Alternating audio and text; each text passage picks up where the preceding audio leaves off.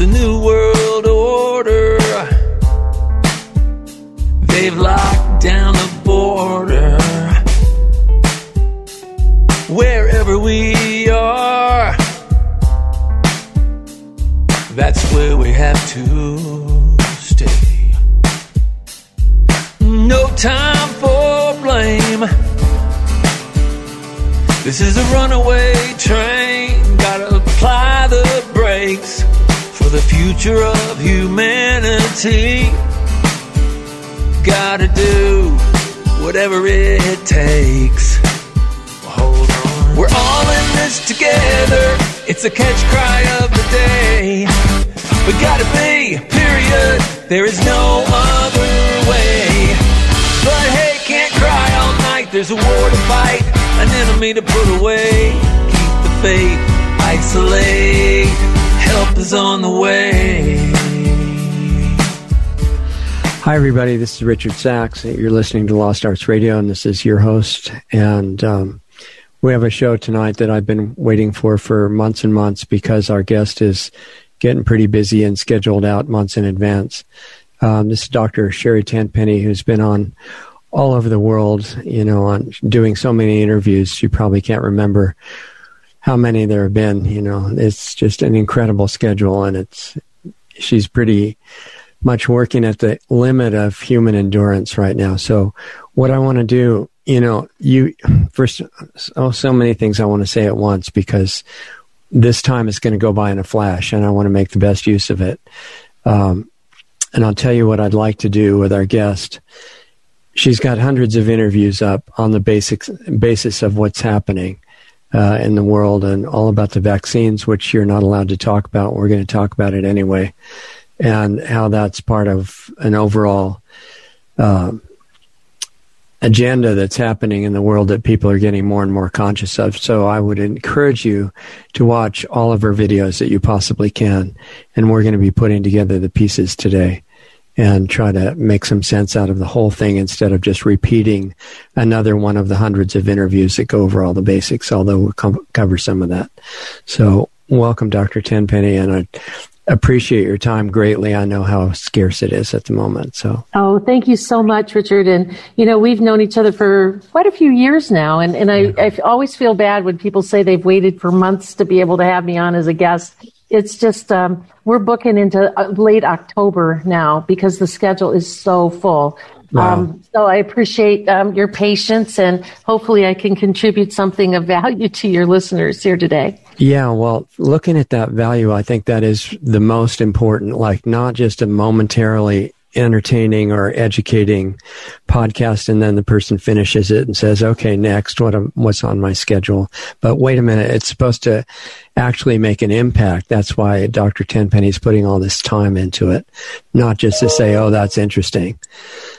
So, all right, how can we have an impact? And I think what it comes down to is understanding the gist of what's going on in the world right now. And number two, what do you do in response?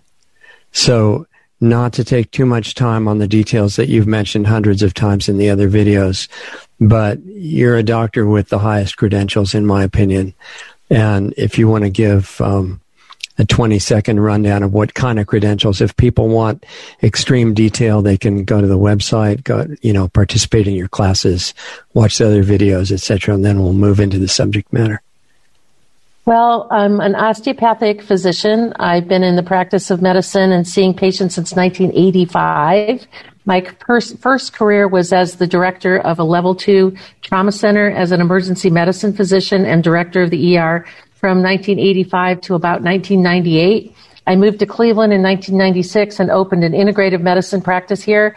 Now we have three physicians, three nurse practitioners, a physician's assistant, and we just hired three more people yesterday and I'm desperately needing another physician. So if there's anybody that's listening to your broadcast here that is an integrative physician or has some background in integrative medicine and is open minded to quickly learn, we are desperately in need of another MD or DO. It cannot be a naturopath because naturopaths are not licensed in the state of Ohio. Um, if we were, if they, if we were, I would love to have a naturopath, but it's not going to work for our practice. So if there's an MD or a DO that's sick and tired of working inside of the conventional system, please get hold of me. Send me your CV at, at drtenpenny at gmail.com uh, or an email and we can set up a phone call because we desperately need another physician. Yeah. Um, we're super, super busy. We've never been this busy before, Richard, which is, um, it's a, it's a mixed blessing, actually. Yeah. It and makes so, it harder, but it's a great sign of awakening. Yeah, it really is. And we've, uh, in the 25 years I've had this practice, mm-hmm. we've had patients from all 50 states and about 18 foreign countries that mm-hmm. come to get well and get off their medications. In fact, I saw a couple yesterday that flew in from Minnesota to see me. They came in on, um, on, Mon- on Tuesday night they, we had their appointments on uh, Wednesday and they were leaving to go back to Minnesota on Wednesday, last evening. So wow. we do see a fair amount of that. So people are welcome from all over the country. Um, and so that's, that's pretty much my, my career path. I started getting interested in the in the problems associated with vaccines after going to the National Vaccine Information Center meeting in Washington D.C. in September of 2000. So I'm pretty close to 21 years of study, research, talking, writing, uh, more well beyond 40,000 hours of personal research on problems associated with vaccines. And so I can say unequivocally with my research and background that vaccines are not safe. They don't keep you from getting sick. They definitely cause harm and they're absolutely not necessary.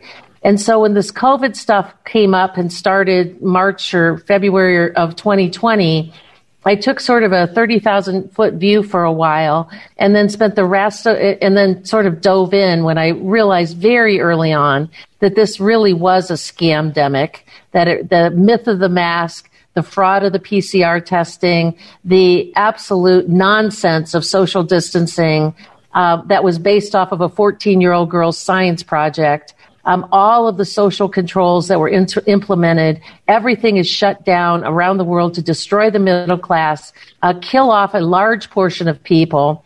Um, these are the same people who openly say there's too many people on the planet, openly fund pan- Planned Parenthood, um, do not want to have the elderly around because they can't afford them anymore, more because of the debt, the national debt, and they want to stop all the young people from having babies and filling up the pot.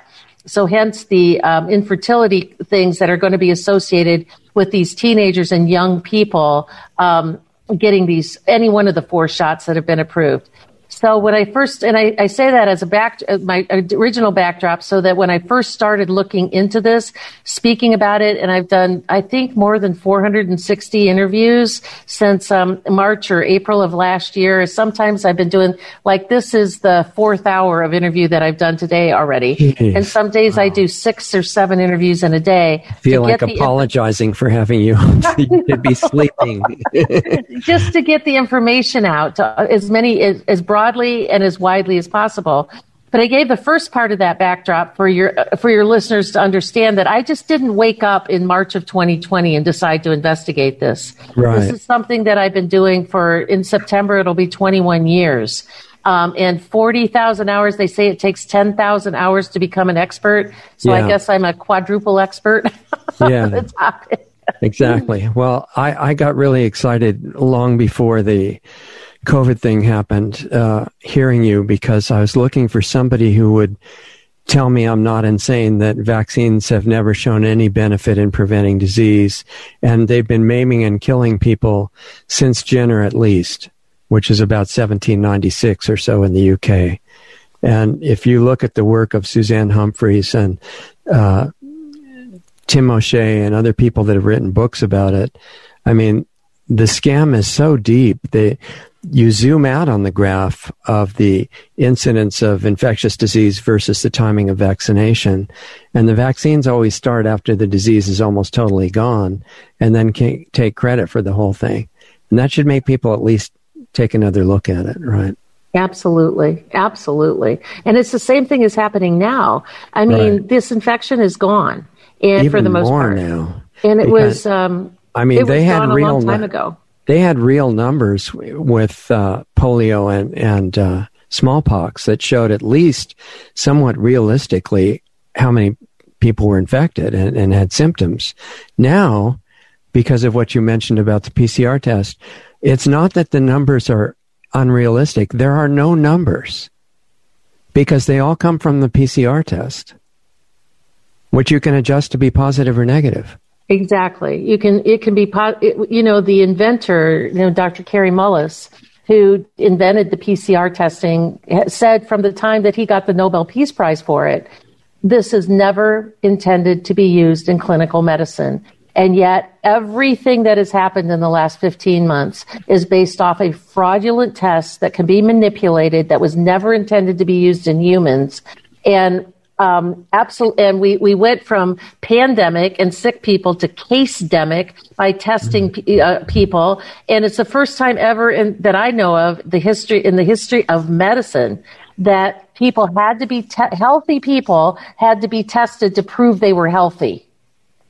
Right, and and they even if they had a real test to show you were healthy, that would be illegitimate. But they right. don't. Exactly. They test you to see what they want to label you as. Yeah, I saw a, um, you know, and I think that by now most people kind of understand that the PCR testing is is highly sensitive. It can find the teeny tiniest little trace of that coronavirus, of any of the coronaviruses, not just SARS-CoV-2, which hasn't been fully classified, identified, and purified, but also from any of the coronaviruses that have been around for 30 years. And there's four garden variety coronaviruses that every year cause influenza like illness. And so if you somewhere in your lifetime, which most people probably have, have had a coronavirus infection, mm-hmm. that little trace of genetic material could still be in your system and, and the PCR testing could pick that up. And now you are a case and you need to be followed and and contact traced and, and put in your home and quarantined and kept away from people. And the little things that we've done to children has just been a travesty. Uh, you know, locking kids up in quarantine, seven year olds, locking them in their bedroom for two weeks, right. feeding, sliding their food through the door with mom standing outside the door crying and saying, it's only two weeks. I'm so sorry to have to do this to you. That mother and those of those videos that showed up on the internet should have been in jail for yeah. child abuse. Yeah. Unbelievable. Now, you made it super important. I mean, I'm trying to condense what I'd like to do like 10 hours of, of discussion right now into a few minutes. But you may, so I apologize if I'm interrupting or anything. It's okay. No problem. Just, just, to not miss any little points if we can. You said, um, or you implied that the PCR, it's not a test, the PCR procedure to be specific, cannot differentiate between any of the various types of coronavirus infection be presence, I should say, because what it's picking up is a piece of uh, genetic material, not not complete, and there's no way it can differentiate and say what what that piece came from, right? Other than maybe a coronavirus family virus. Exactly. You know, there was a video that I saw that um, somebody, you know, those um, those doodly videos, the ones that yeah, look like yeah. a whiteboard that people are drawing. They're know, drawing really fast, right? Yeah, that software is called Doodly, and mm-hmm. um, it's it's really kind of cool. I, I actually have it. I I would love to have the time to play with it. Yeah. I just don't, but I, I have it. I bought it. I bought a lifetime membership to it. So someday I'll get to do that. But I saw a doodly that somebody did that, and it really made so much sense to me. And I'll just say it in brief how it really is. They, they use this analogy that Uncle Fred came to visit for the weekend. And while un- Uncle Fred was, was there, he went into the bathroom and he shaved. And then the weekend was over and Uncle Fred left. And two weeks later, or two years later, two years later, uh, somebody was in cleaning the bathroom and found little shavings from when Uncle Fred was there two years ago, you know, in, in little isolated places. And so they identified, yes, this was some of the whiskers that were from Uncle Fred from when he was here two years ago. Uncle Fred's long gone, mm-hmm. but that little piece of whisker is still there. It's no longer Uncle Fred, but it's a little residual of saying Uncle Fred has been here. Yeah. That's what happens with coronaviruses. The virus, the infection's long gone. There's a little tiny bit of genetic material left behind that identifies that the coronavirus was here. It means nothing. Right. It means that you were exposed to that virus, and that's all it is. But it also doesn't mean that the people behind this whole coordinated scamdemic, like you said, don't understand that. they understand that really well. This is put together not because they made a mistake, which there was a doctor, one of the famous doctors on the last couple days somewhere, uh, saying that uh, the headline was, I think, we made a mistake and lots of people died. Well, the people going along with it, maybe it was a mistake on their part, but the people orchestrating all this, it's not a mistake. Not it's at all. It's a totally successful pandemic. To this um, orchestrated is the absolute correct word. And when you early on in all of this nonsense, if you went to the World Economic Forum.org website, mm-hmm. which I haven't been out there in quite a while because it was it just made me sick every time I went there. I just couldn't tolerate it.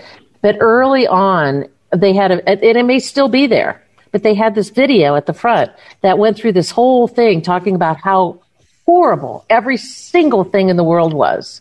Uh-huh. And that we must completely destroy all of it and start over again so that we can create the world that we want. The great and it was reset. like, who's we? Exactly. We're supposed to use the word we as if we're part of it.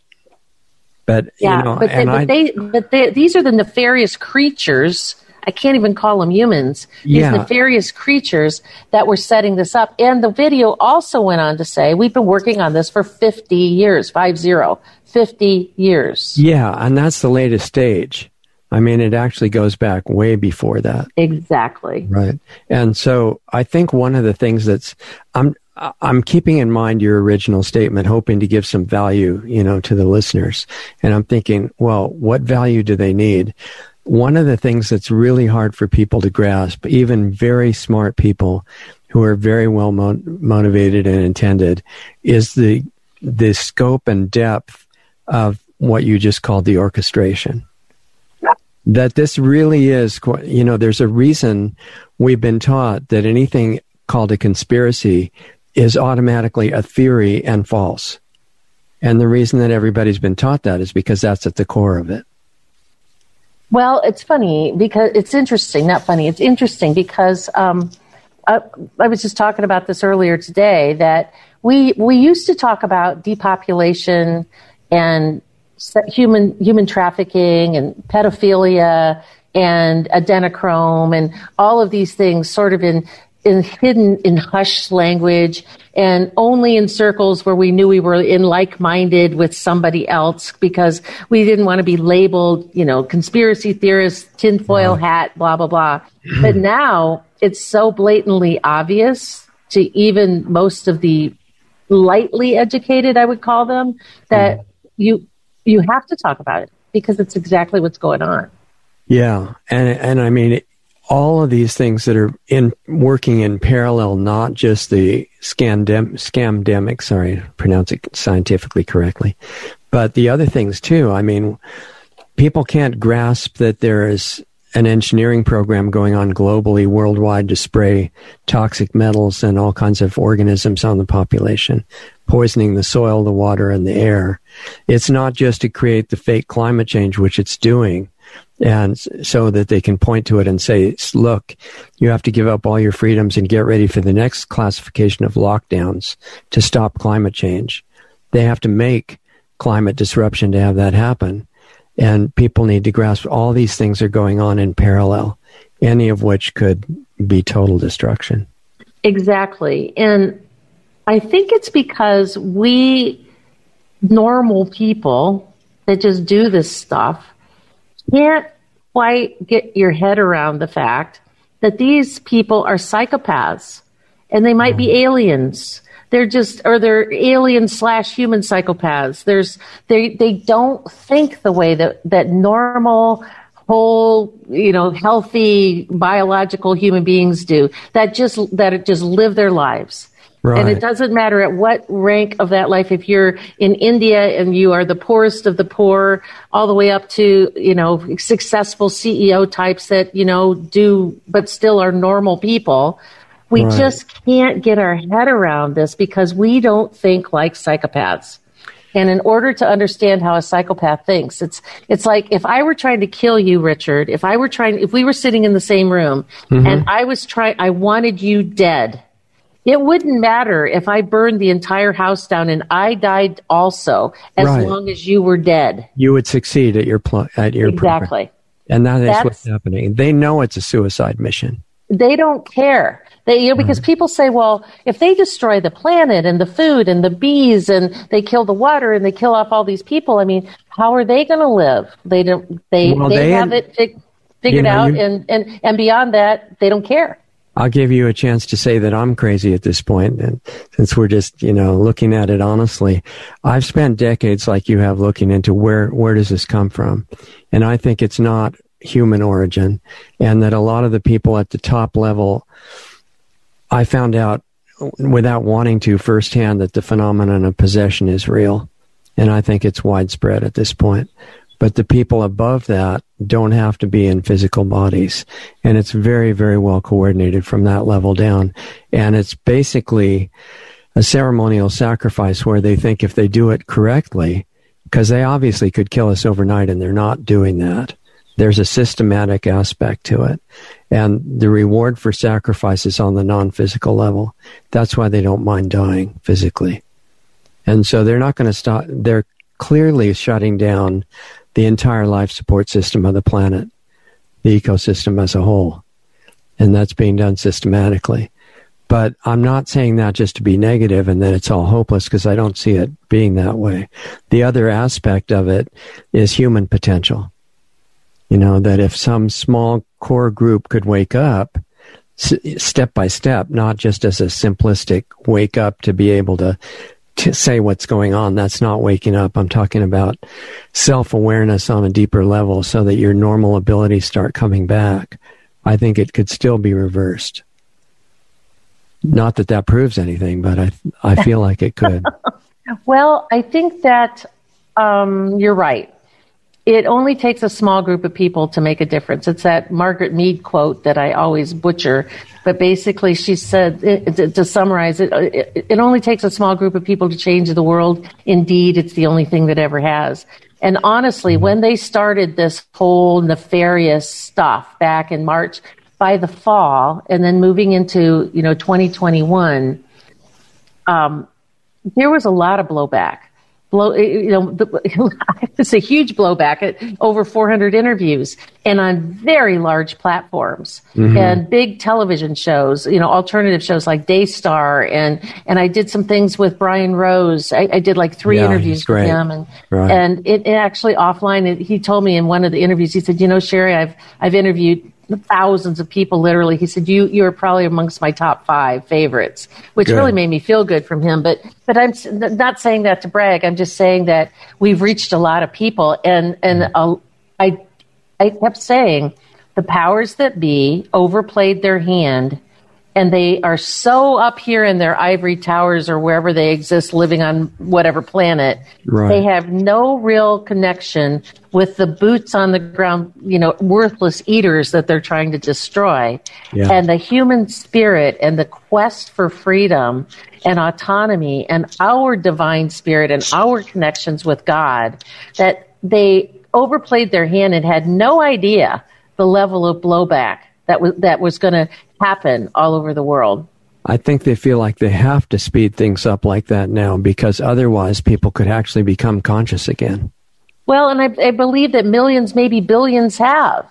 You yeah. know, there's there is a I believe a silent majority out there that they're not like you and me on radio shows and talking to groups of people and you know talk you know I, I was I did Clay I spoke at uh, Clay Clark's uh, uh, uh, Waking Up America meeting last weekend in Tampa and there were 11,000 people in the audience and million, 10 million people watching online. Wow. I mean they're not I mean people all those people are awake Right. And all those people, or those people wouldn't be there. They wouldn't have been bothering to watch online.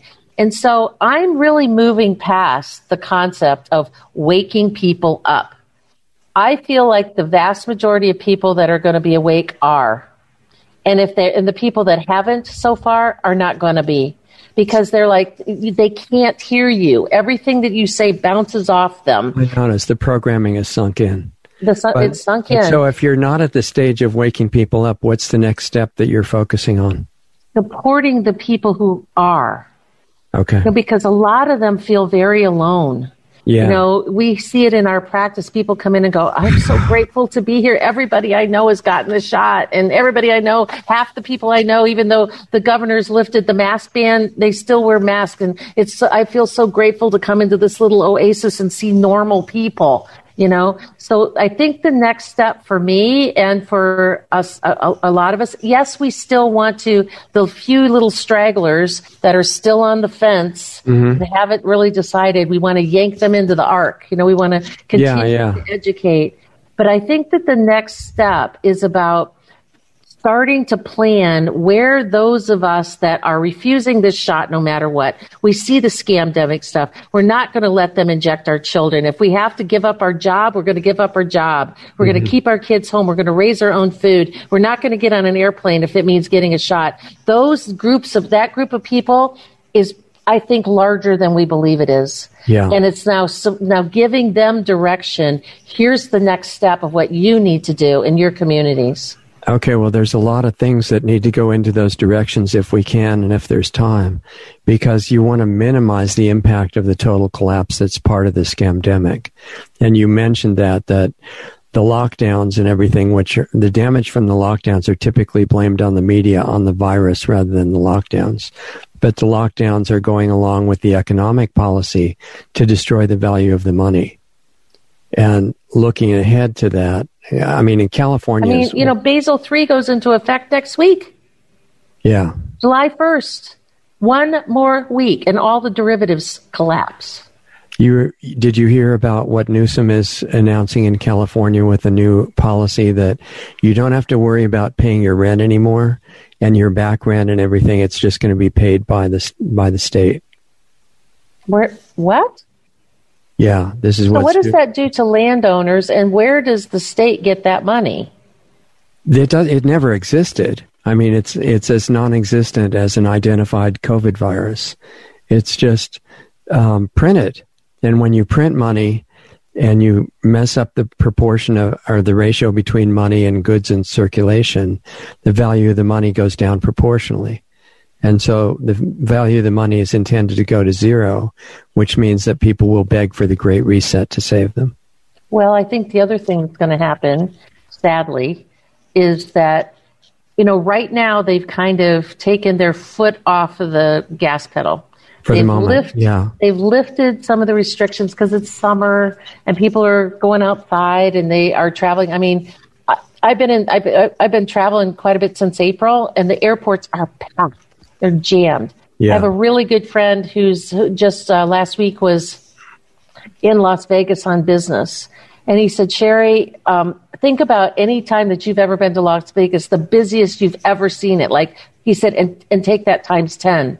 He said there's rows, there's like 30 people standing in line with those little velvet things that, you know, those yeah. line things yeah, just yeah. to get a chair at a blackjack table. Wow. He said he said every restaurant is packed. To go from one end of the strip to the other for your listeners who may not have been there, from uh-huh. one end to the other if you if there's no traffic is about a 10 minute drive. Mm-hmm. He said it takes it, there's so much traffic it takes an hour and a half. Wow. And, and, he said, so people have been like caged animals that are now out and they're doing things and they're going places and they're making all these things happen. And come fall, come fall, two things that, in my opinion, are going to happen number one, um, they're already starting to plant the seeds on this. Oh, it's going to be the worst flu shot season ever. Right. And they're going to get people rushing to get their flu shot. And those that have a, had a COVID shot that get a flu shot, it's going to be a that, deadly combination. That'll be the antibody dependent enhancement scenario. Exactly.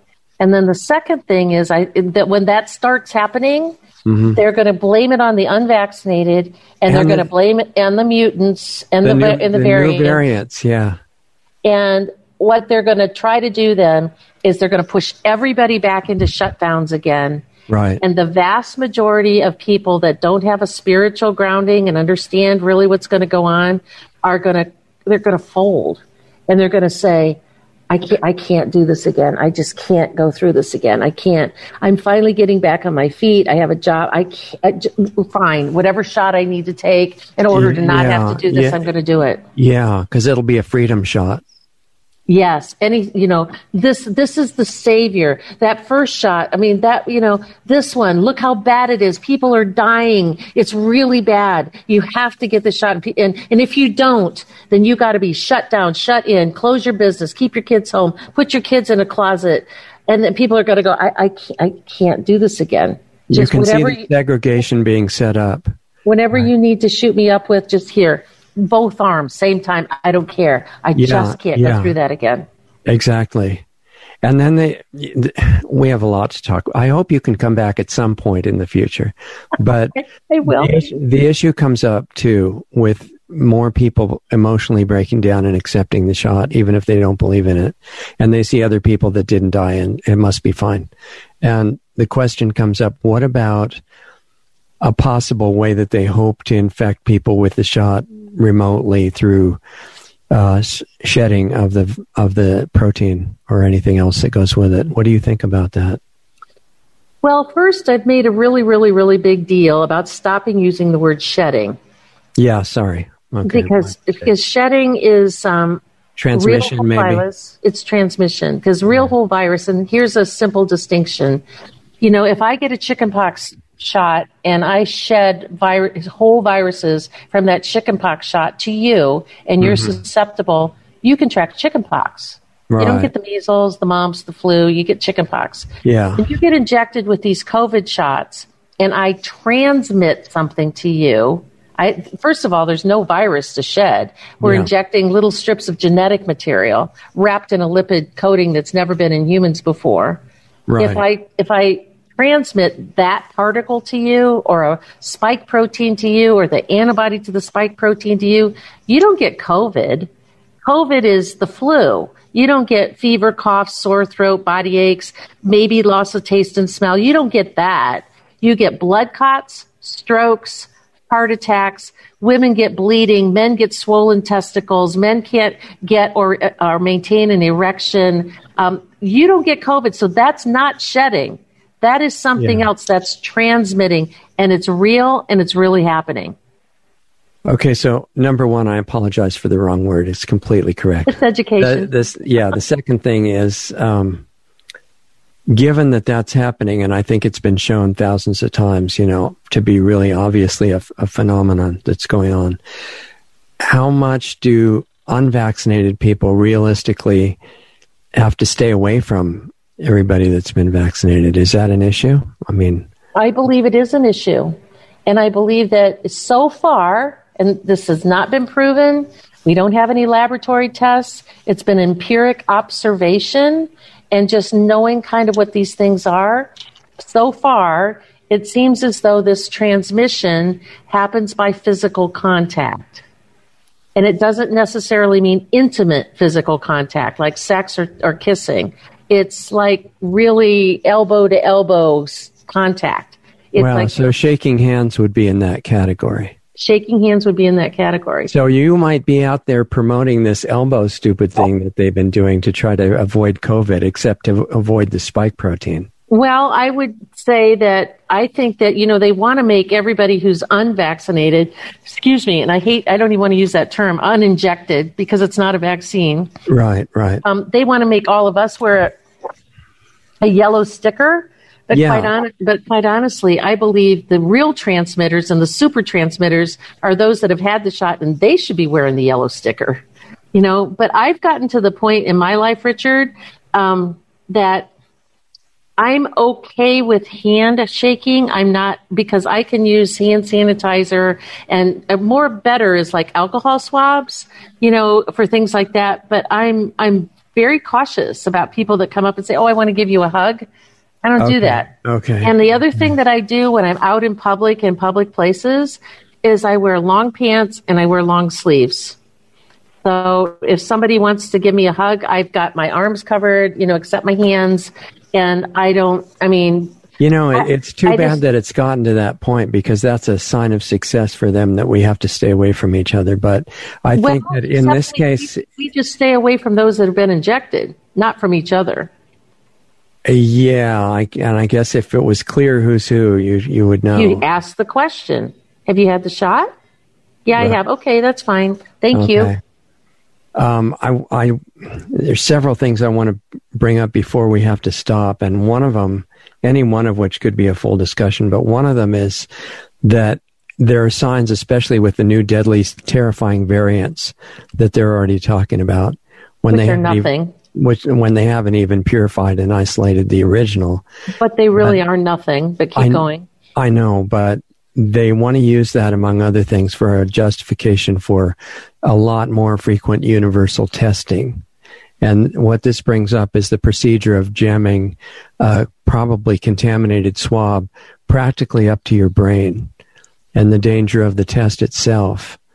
And I wonder if there's anything that is worth saying about that.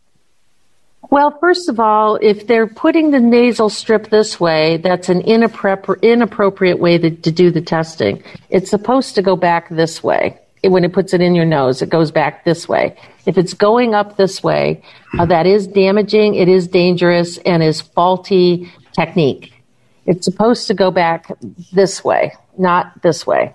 Aren't they teaching people to go up to the cribriform plate and twirl it around and rub it and everything right where the optic nerves go through and the not the optic nerves but the olfactory nerves go through that screen into the brain?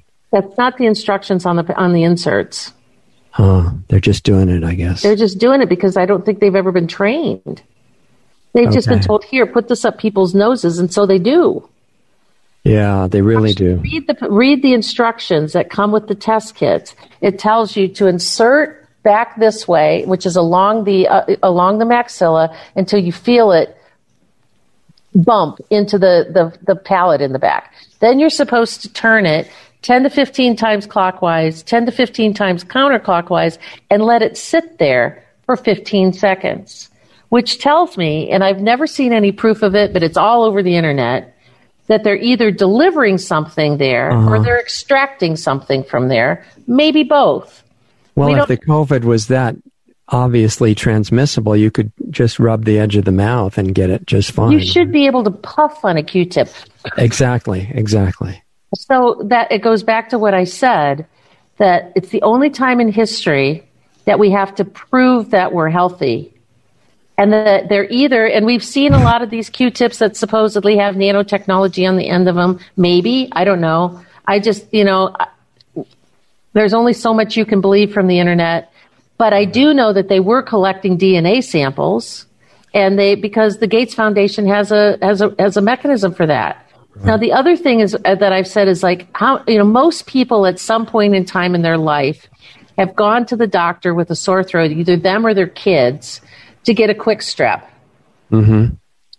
First of all, it's an ill person. Second of all, how long does that doctor take to do to swab the back of your throat or the nurse? Like less than two seconds? Yeah, probably less than. I mean, one. it's like you you take the tongue depressor and you go ah and you go uh, and it's and you're out of there, right? Uh, probably. Right.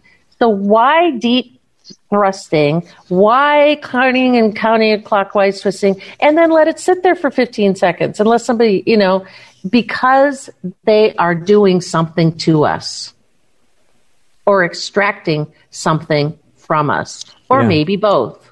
Right. It's just logic. Clear. Um, and then all this is going together with a really strong program to try to shut down open communication and free speech. Right. That's a central element of the scamdemic.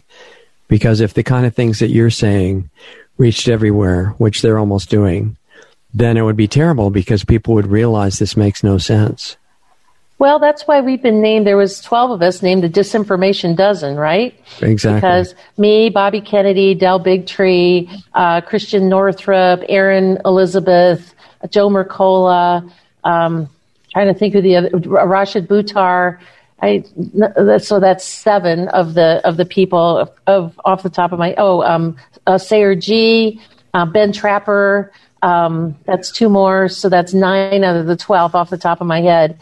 They say that the disinformation dozen yeah. are the ones, you people are the reason why only 40% of the population is vaccinated because of you. Right. And we're not going to reach our goal of getting 70 million people, 70% of the population injected by July the 4th because of you people. So that's why they kind of dragged me through the mud last week on on uh, main, all of mainstream media across, you know, MSNBC, CNN, you know, Peter Jennings. I mean, or, I mean, not Peter Jennings, Brian Williams, um, you know, Jimmy Kimmel, uh, Stephen Colbert. I mean, mm-hmm. all of mm-hmm. them. They just, mm-hmm. the, there was a letter that came out from the American Osteopathic Association naming me personally as a dis, and we're, that's not going to go unanswered, believe me. And Good. so it's, um, but it's why, because, oh, we have to discredit them. We can't argue with their science because their science is accurate. So the only tool that they have is name calling, mud throwing, and, and um, um, character assassination. Yeah, exactly. How many of the people who are serving the whole negative program like that do you think know that they're damaging everybody and how many are just brainwashed and think that they're keeping everybody safe safe with public health? Oh, I think it's a that number is smaller and smaller. I mean, I think that number is really smaller and smaller. In other words, most of them know that they're hurting people by doing what they're doing.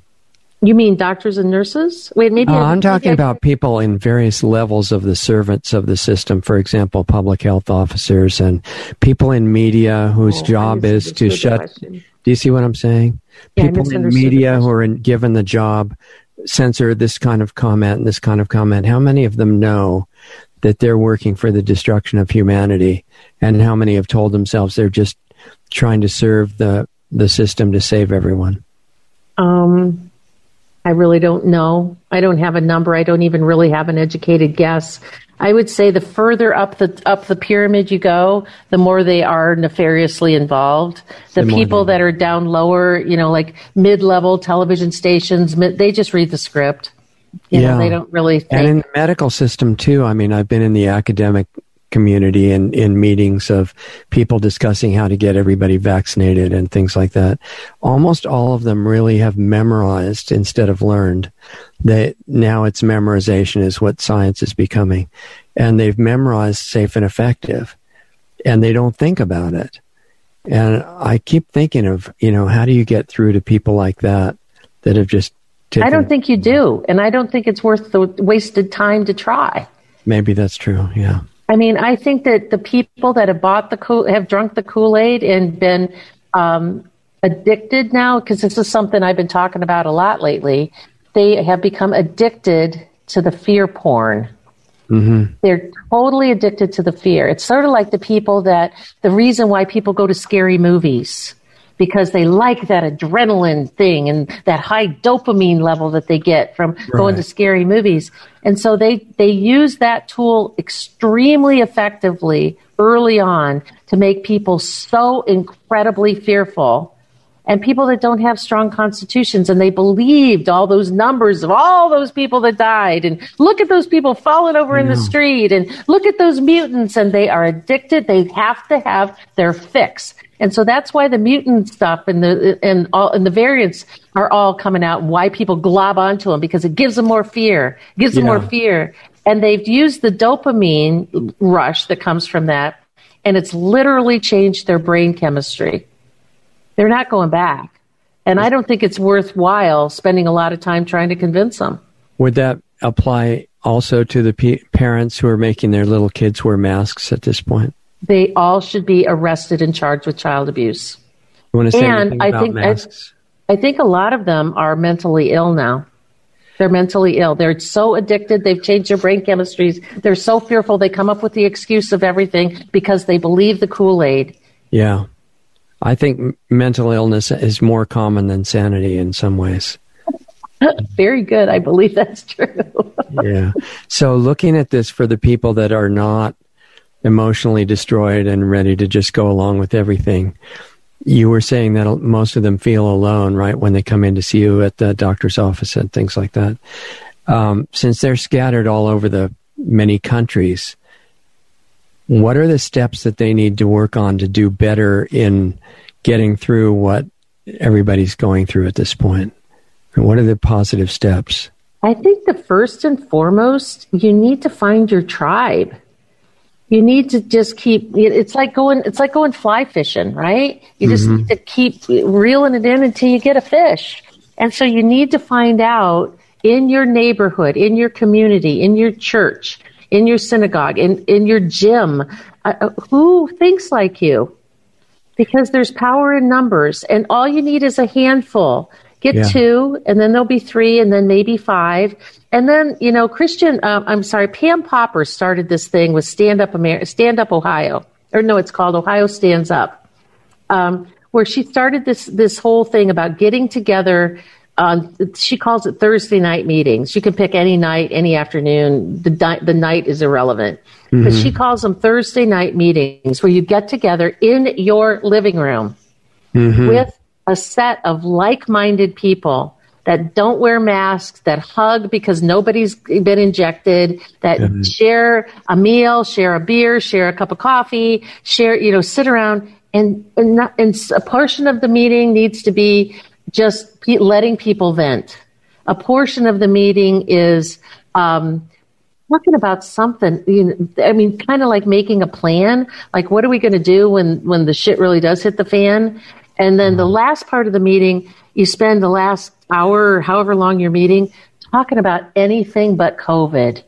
Right. You don't talk about it. You, you read your Bible together. You pray together. You sing together. You talk about sports. You talk about mowing your yard. You talk about, you know, whatever little fiddle project that you're working on. You, maybe you turn it into a book club and you re, you're sharing a, you know, a book that you're reading and you have like a book club. But, eh, but a portion of that get together is to reconnect with humanity something outside of COVID and do it with your like-minded friends mm-hmm. to share something non-COVID. Maybe it's a recipe. Maybe it's, you know, I found this great tea recipe. It can be anything, any, anything at all. So you get together, you vent, you get it off your chest because everybody you know thinks you're crazy. So you right. need to get together with like-minded people and vent. The middle part is okay. This next 30 minutes, that we're going to be totally focused on on prepping, food sharing, food storage. Uh, what are we going to do about fuel? What about when the internet goes down? Does anybody have a satellite phone? Whatever that next 30 minutes. And then the last 30 minutes, anything but COVID that you talk about. So the first third was what again? I think this is important. Venting. Okay because every just you know can you believe that what happened at the grocery store the other day blah blah blah blah blah or this happened to me or this is what my husband said to me and blah blah just venting because everybody in your world thinks you're crazy but you're sitting in a room of 5 to 10 to 15 like-minded people who've had similar experiences as you it's a it's a therapy session really mm-hmm. to just yeah. vent it out and so it's like a night let's say it's a 90 minute meeting in, in it 30 minutes you know who's ever in charge of it says okay take a deep breath Take a deep breath. Now, for the next 30 minutes, we're going to talk about emergency planning. Mm-hmm. What do we do if? What do we do when? How are we going to stay in contact if the cell towers go down? What are we going to do about food, water, shelter? What, does anybody have a satellite phone? What are you doing about safety, security? The next 30 minutes, we're going to talk about that. In that, and then 30 minutes is up. Hmm, take a deep breath stand up, shake a little bit. Okay, for the next 30 minutes or 45 minutes, you talk about whatever you want, but zero about COVID. Nothing. Kind of remembering normal a little bit, right? Yes, that's what I said. Maybe it's a book club. Maybe you're reading, you know, um, um, um, what, what was I going to say? The um, um, Brad, Brad, um, Brad Thor. Brad Thor's latest thriller. I have I've read every single one of Brad Thor's books. I love his I love his writing. I just love his writing style. And so maybe you turn it into a book club like that, or you or maybe it's a Bible study. At that point, you spend 30 minutes in prayer and worship and praise, and it's a Bible study. Or you watch 30 minutes of a movie together that's about mm-hmm. like Saving Nemo. I mean, something that's completely non-COVID. Yeah. Yeah. And maybe somebody is a stand-up comic and, and maybe you stand up and start telling jokes because laughter still is the best medicine or you, or, you, or something, but it's something that reconnects all of these like-minded people to humanity, to what it means, you know, who we are and what we're supposed to be. So for all the people who are wondering, who in the world can I meet to that is sane enough to come to one of those meetings? And you're saying just when you're out in your community, say a word or two to people that yeah, like say be, something like, "What do you think about those shots?" And, and if somebody goes, "Oh man, they're ridiculous," well, there's your first fish. Yeah, yeah. If somebody says, "Well, I got mine, didn't you get yours?" Well, that's not your fish. That's not your tribe. Right, exactly. You know, and so it can be just something that simple, or like you see you see the people walking around with no masks. You know, you can Yeah. walk over to one of them and go, "It's so good to see a face. I'm so glad to see you smile. You did you get one of those shots?" You- But if they go, "Oh yeah, I got my shot. That's why I don't wear a mask." That's not part of your tribe. Right, If they go, "Oh hell no, I'm never getting one of those things." Come on over to my house on Thursday night. Let's talk about it. Yeah. That's how you start to build your tribe. don't be don't be afraid to fish. Don't be afraid to fish. Be fishers of men, right? Right, right, exactly. And women. Fishers. Yeah, yeah, Fishers of humans, right? Yeah. But that's how you can do it really simply and non offensively, and nobody's going to get mad and throw their shoe at you. I mean, you're just trying to make. No, they don't even have to know what side you're on. You're just no, checking. you're just asking. You're just checking to see who's who's safe, right? Now, now, in the two minutes that we've got left, actually almost three, but um, what about aside from the most more normal interaction, like you're suggesting with the groups? What do you do to keep yourself in better shape? Because I think that's an important element for the whole thing, right? Well, do what I say, don't do what I do, right? Okay, So exercise, right. I, sleep more, I saw you doing push-ups right before we started here, so sleep more.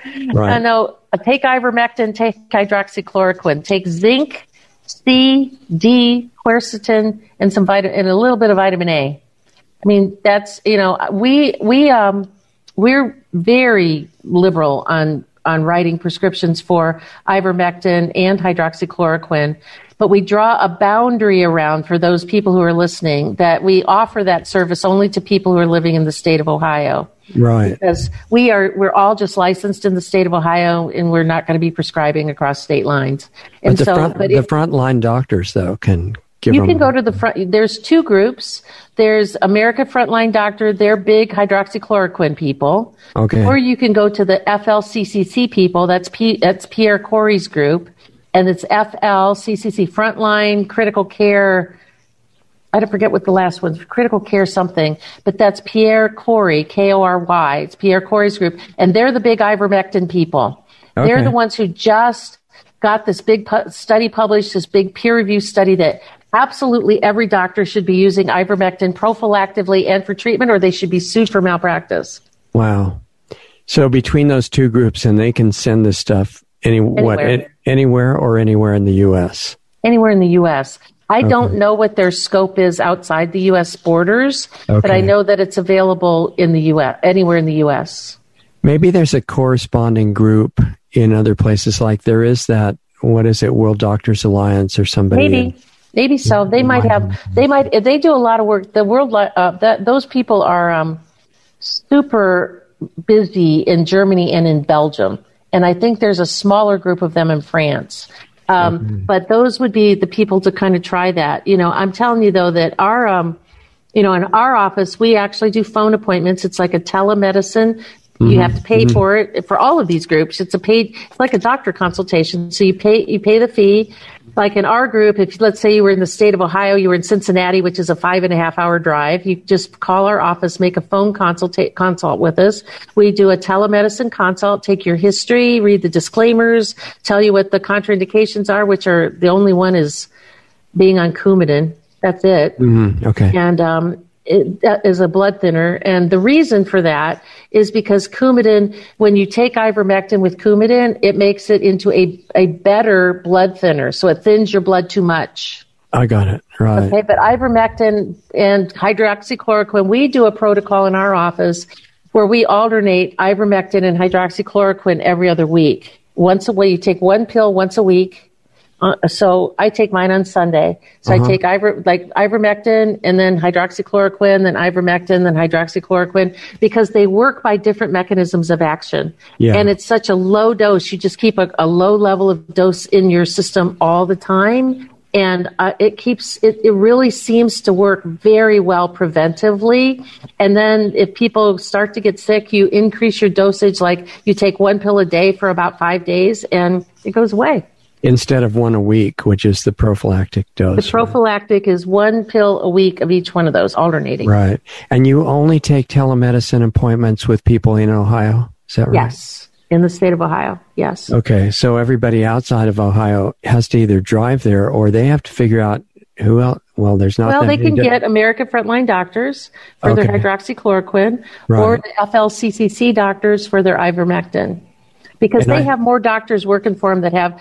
See, because how telemedicine works is you have to, pres- at least in the Ohio law, is mm-hmm. that I can only prescribe for patients that have actually physically seen me, oh. or I have to be licensed in the state the patient resides in order to prescribe for them.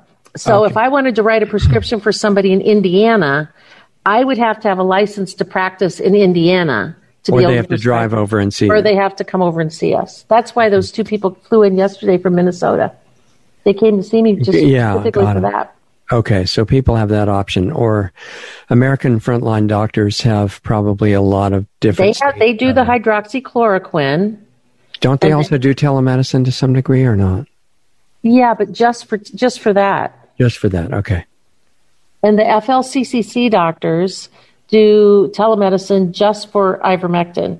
I think they may also do consultations with other physicians because their protocols are really more designed, at least initially, instead of the prevention, they were more designed for treating people who were seriously ill with COVID. And mm-hmm. they have like three or four levels of treatment protocols for hospital based physicians that were treating people that were really sick. But they, but they're, I mean, Peter's, I mean, Pierre is Kory is, he's a great guy. And okay. he's really, and his heart's in the right place. He's a hardworking guy, pretty mainstream, kind of strictish kind of medicine right. guy, but right. really has done his homework with the ivermectin. Okay. And we know it the uh, rulers of our country and the world agree that it's great because they want to block anybody from getting it. Right. So, if you were, you know, we're a couple minutes over, and I want to wrap it up. But um, if you were to look with intuition based, you know, vision through what you see developing right now and the conflicts that are developing and you know what the new variants and all these economic things happening and then past that to how it could all resolve with what would be a real surviving remnant. Do you have any feeling of what that ends up looking like? I do, because um, you know I'm working closely with Scott Kesterson of Bards FM, and we are putting on a, um, or Scott's hosting, and I'm helping build it. A, um, uh, it's called Bards Fest. It's B A R D S Fest, F E S T, Bards, which means storyteller. Mm-hmm. And you can follow Scott on Bards FM on Podbean and he's he's the largest uh, podcaster on probably on the internet actually, okay. um, and does very he does four podcasts a day. Wow. Every day, and he's wow. got twelve. He's had over twelve million downloads. I mean, he's really big. So wow. Bards Fest is going to be in Saint um, Saint Charles, Missouri, which is just outside of St. Louis. It's August 26th to August 29th. Um, the ticket sales are going on sale next week, I believe. Um, it's a four day event, and it's good, and we're positioning it as the largest spiritual revival in the history of America. And out of Bards Fest, out of the, and it's going to be fun. It's going to be worship, prayer, fun, and fa- family and fun. So it's family, worship, prayer, prayer, worship, family, and fun it's going to be because we're going to have rock bands there, Christian rock bands, and great speakers. And and um, Pastor Greg Locke out of Tennessee is going to kick us off with the opening opening event. We're going to uh, um, blow the shofar all around the world. We've got countries all around the world that we're going to blow uh, blow the shofar to call in God's kingdom at the beginning and at the close of Bards Fest to really lock in the spiritual function that we're doing. And at Bards Fest, Scott's going to launch his plan that I'm part of. I'm actually part of the plan. Yeah. Calling county by county. And county by county is to get every every county, all I think there's 3,300 counties across the country, mm-hmm. to get every county set up with a self-sufficient group of people that bring the church back in the home, schooling and education back in the home, taking care, learning how to take care of medical care and medical treatment in the home. Each county or each region in the county will have a holistic medical center that I'm going to be helping in developing those things. We're going to get food back in the home. We're going to get spirituality, education. We're having a financial system that's going to be set up. And so we will be an- announcing the specifics of county by county at Bard's Fest. And and what town again is that happening in? St. Charles, Missouri, which is just a little west of St. Louis. Okay.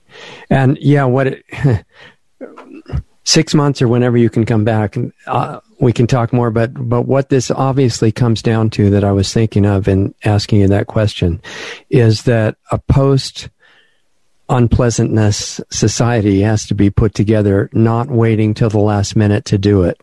It's almost like constructing a parallel civilization. That's exactly and, what we're doing. And you mentioned the financial aspect, the the yep. economic, the the money system. You know, everything has to, should be being built now. I mean, this is late, but it can still be done. And that's exactly what you're describing. So and that's if, exactly what we're going to be doing. Is there a website for that that people can? Um, it, will be up probably next week, but just you know, it's it's uh, yeah, the county by county seven pillars are home churches, garden, home homeschooling, taking care of your own food, um, informed action, which will be about governance, um, right work, find, discovering God's gifts and talents, and building careers and businesses that will give back to the world, health and healing, and off the grid energy. Yeah. So um, the whole picture. The whole it's picture. basically the completion of the idealistic beginnings that American founders were envisioning, except putting the rest of the pieces together. You know, freedom with the, the caveat that you have mutual respect and appreciation for each other. Exactly. Right. It's it's not a bad ending for the story at all. It's exactly. beginning of a new chapter. That's okay. great. Well, wonderful. So hang on and we'll say goodbye in the break here, and hopefully we'll see you again soon. Okay, everybody, there goes Dr. Sherri Tenpenny, amazing person that I know Doug and I feel really fortunate to get to have people like that on our show. it's incredible. I mean, she's got courage to say things that she sees as true even when the whole establishment of medicine says that that's not only crazy but you know dangerous. And um, i just i respect that a lot. And she's got a lot of insight. She's known about what's really happening with injections of all kinds for many years and is doing a lot of great educational work. She's pouring all of her time into interviews and also doing the boot camp work and all these other events that she's planning. And I hurriedly wrote down some of those, but basically she said go to Dr. Uh, tenpenny.com and, and she specified that that was not doctor spelled out. It was DR and then no period. Tenpenny, T-E-N-P-E-N-N-Y dot com. And that's the best way to stay in touch with all the things that she's doing hopefully we'll have her back on the show in a few months to see how things are working out and what the uh, what the latest in the scamdemic is happening and all the terrifying variants and what they're you know doing to people in the name of that and especially her uh, program and project of the new groups she's putting together and telling people how to do this all over the country and of course, you could do this anywhere in the world so that people don't feel so isolated. And I really appreciate her telling us how, you know, the idea of how you can just make a comment to somebody in a store or the post office or walking down the street or anything. And you don't have to say anything that identifies you as a crazy, you know, person who's not going to take an injection or something. Just something so that people will have a choice in how they answer. And you'll be able to tell from that whether they would be good to invite to your group. Um, anyway, it sounds really interesting. And her project working with this guy, um, I think it's Brad Thor that she mentioned, uh, setting up the event that is going to be um, Bard's Fest. Not, let's see if I wrote it down right. 926 I think was 926. I can't read my own writing here. Um, yeah, 926 to 929. That's September, and it's going to be in St. Charles, uh, Missouri. Sounds like it's really good. I didn't get to ask her if it was going to be um, available to people to attend online, but I would guess that it probably would be. So we can watch for that on her site. Um, what else? Oh, the really important thing that she mentioned in the beginning is she has a practice in Cleveland, Ohio, and they need an additional doctor. Hope you know you could probably probably convince her to accept you if you're an MD and you've got a holistic approach and you've got the right kind of experience and understanding of what's going on in the world right now. But ideally, if you if you're somebody with those qualifications and you're a doctor of osteopathy, a DO, then that would be your first choice. Uh, but if you're the right person, then you'll get chosen. And this is an incredible opportunity, in my opinion, not just because she thinks that Cleveland is, you know, Valhalla on earth, which it might be. I've never been there. Um, but because of her and the staff that she's got working for her, incredible people. I mean, brave and telling the truth and actually helping people get healthy without just um, the usual allopathic medical medical approach. I think it, it would be incredible, you know, if it really worked out, and if you're the right person that to do that, and just the opportunity to work with those people would be incredible. So check in with that. Uh, you can look up her actual practice in Cleveland. Uh, Dr. Sherri Tenpenny. It, it's definitely on the internet. And for anybody that wants a telemedicine appointment with her, you have to live in Ohio, which is all that her license covers, or you have to drive into Ohio and see her in person, which you can also do. And people are flying there from different parts of the world, and you can do that too. Uh, what else? We'll have her back on the Sunday show as soon as we can. Remember that we also have Saturday shows, um, 4.30 Pacific, 7.30 Eastern. That's Lost Arts Radio Live. And that's usually related to current events in some way, but almost everything that we talk about is related to current events because when you get down to it, everything's related to everything else. But that's an interesting show. It's just one hour. You might be interested in seeing that.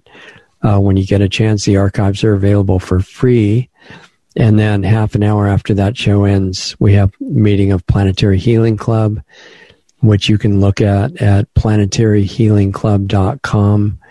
That's an access point. If you have questions about that, let us know.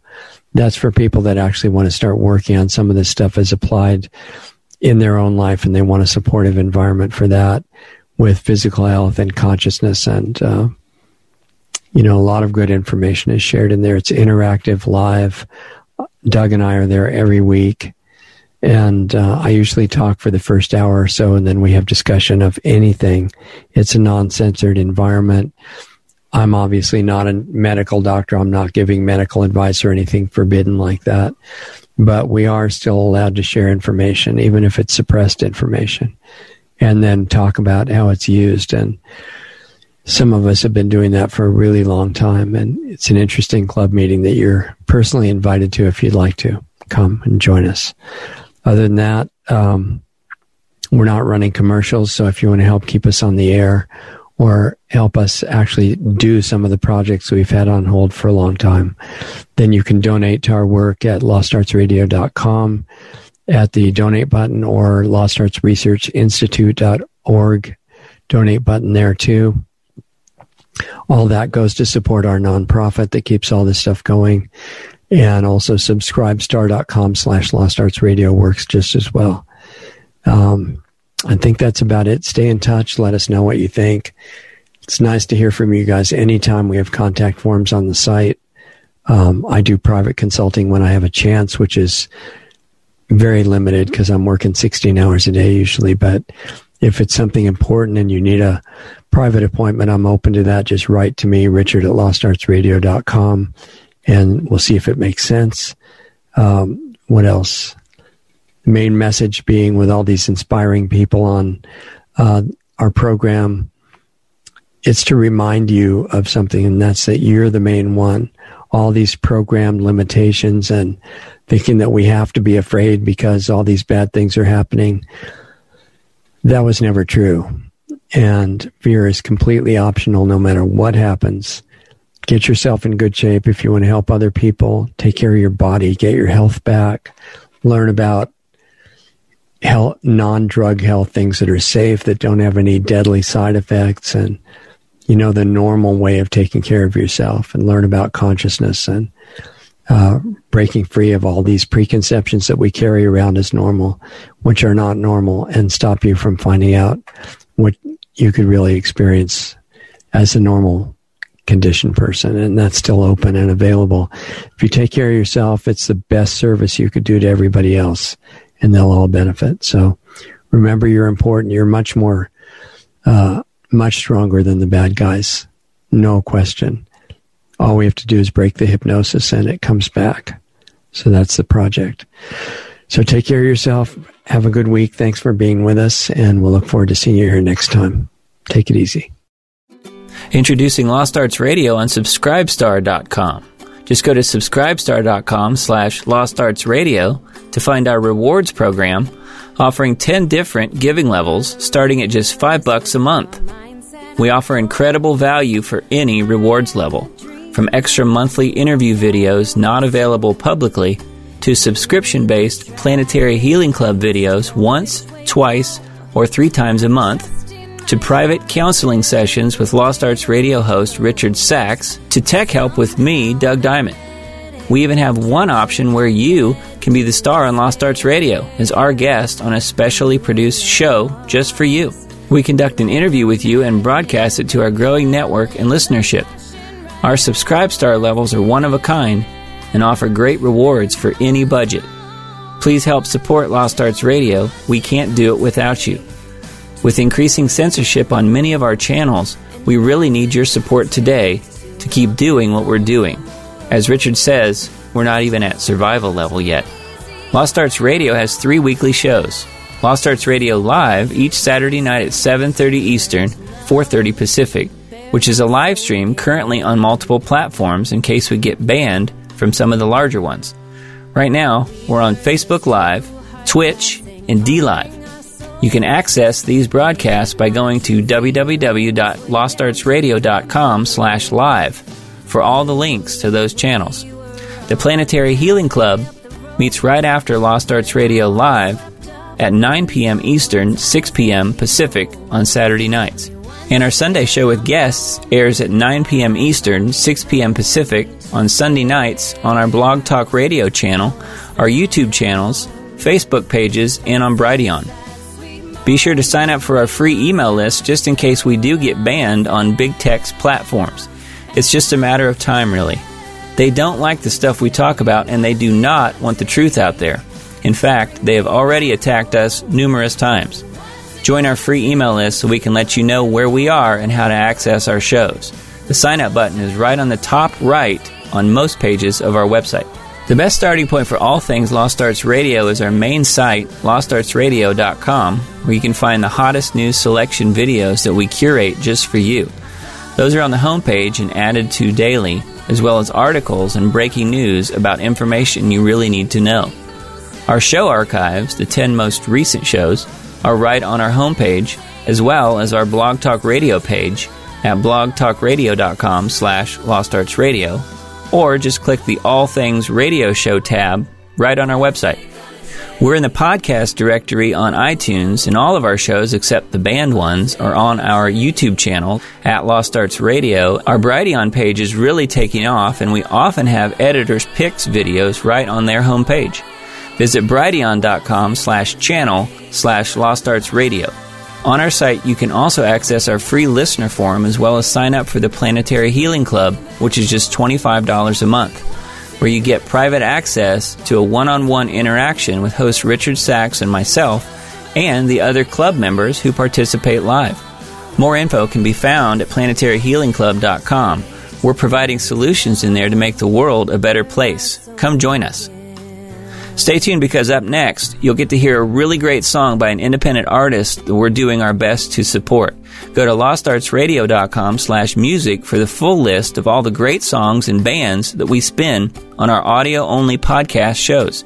If you're in a band and want to submit a song for consideration for airplay on Lost Arts Radio, visit my website at diamonddiscaudio.com for more information about the music placement, mastering, and mixing work that I do. Thanks again for listening to and supporting Lost Arts Radio. We love having you as part of our family to learn, experience, and grow with.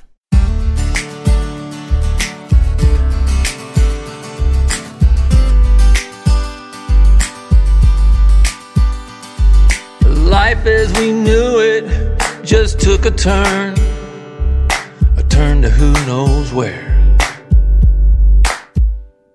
That fork in the road, didn't see it coming, caught us unaware. What we took for granted, all been taken away. Gotta do it different, gotta find another way. Hold on, we're all in this together. It's a catch cry of the day. We gotta be, period. There's no other way. But hey, can't cry all night. There's a war to fight, an enemy to put away. Keep the faith, isolate. Help is on the way.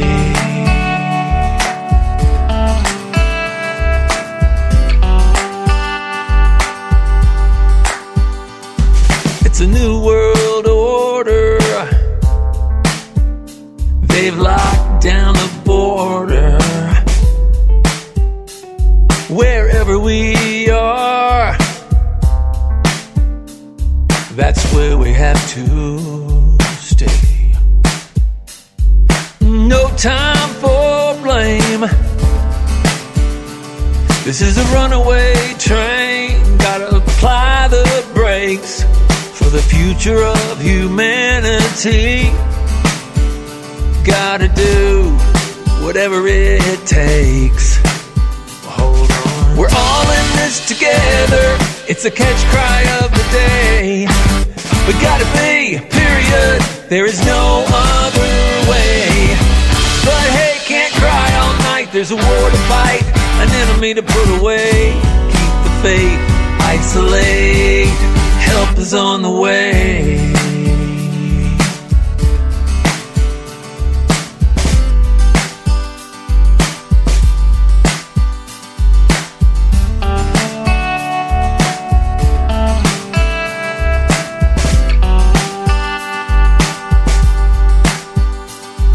There's a bad moon rising, Armageddon in the shape of a virus. Gotta stay at home. It's life by phone. This is what it's like to be alone. But hold on. We're all in this together. It's a catch cry of the day. We gotta be, period. There is no other. But hey, can't cry all night. There's a war to fight and an enemy to put away. Keep the faith, isolate. Help is on the way. Keep the faith, isolate. Gotta believe help is on the way.